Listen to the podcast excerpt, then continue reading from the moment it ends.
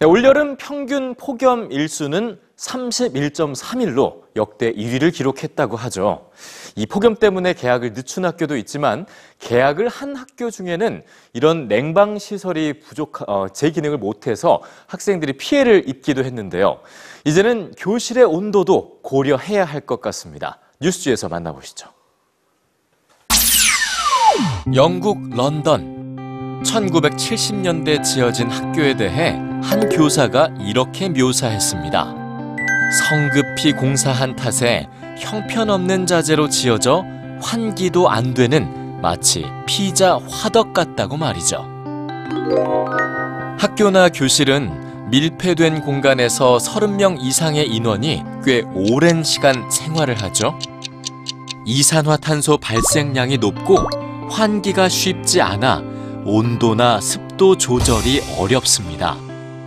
무더운 여름철에 쉽게 가열된다는 얘기죠. 2000년대 들어 매년 폭염에 시달리는 영국은 근본적인 대책을 고민해 오고 있는데요.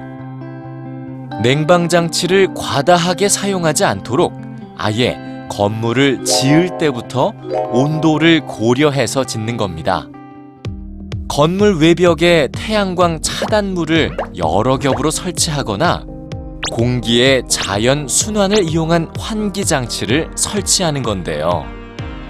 예를 들어 템즈 강변에 위치한 런던 시청은 태양광에 노출되는 면을 줄이고 조명이나 컴퓨터 등으로 발생한 열을 환기시키거나 재순환할 수 있도록 설계됐습니다.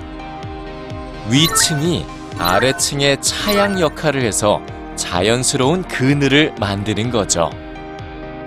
이런 건축 원리는 비용 면에서도 효과적인데요. 학교 건축에도 적용됩니다.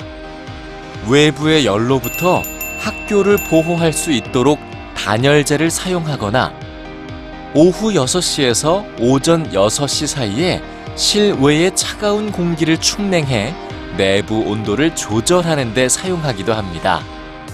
직사광선의 반사율을 줄일 수 있도록 녹색 잔디를 교실 밖에 설치하는 것도 효과적인데요.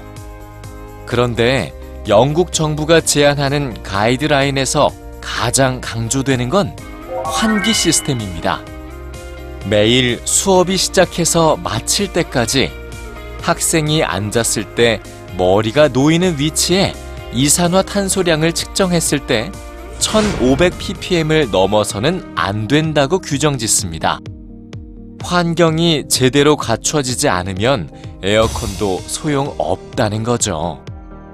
영국 교사협회의 교사인 존 그린 우드는 학생이나 교사 모두 아무런 대책도 없이 끓는 듯한 건물 안에 갇히고 싶지 않다고 말합니다. 우리의 교실은 어떤가요?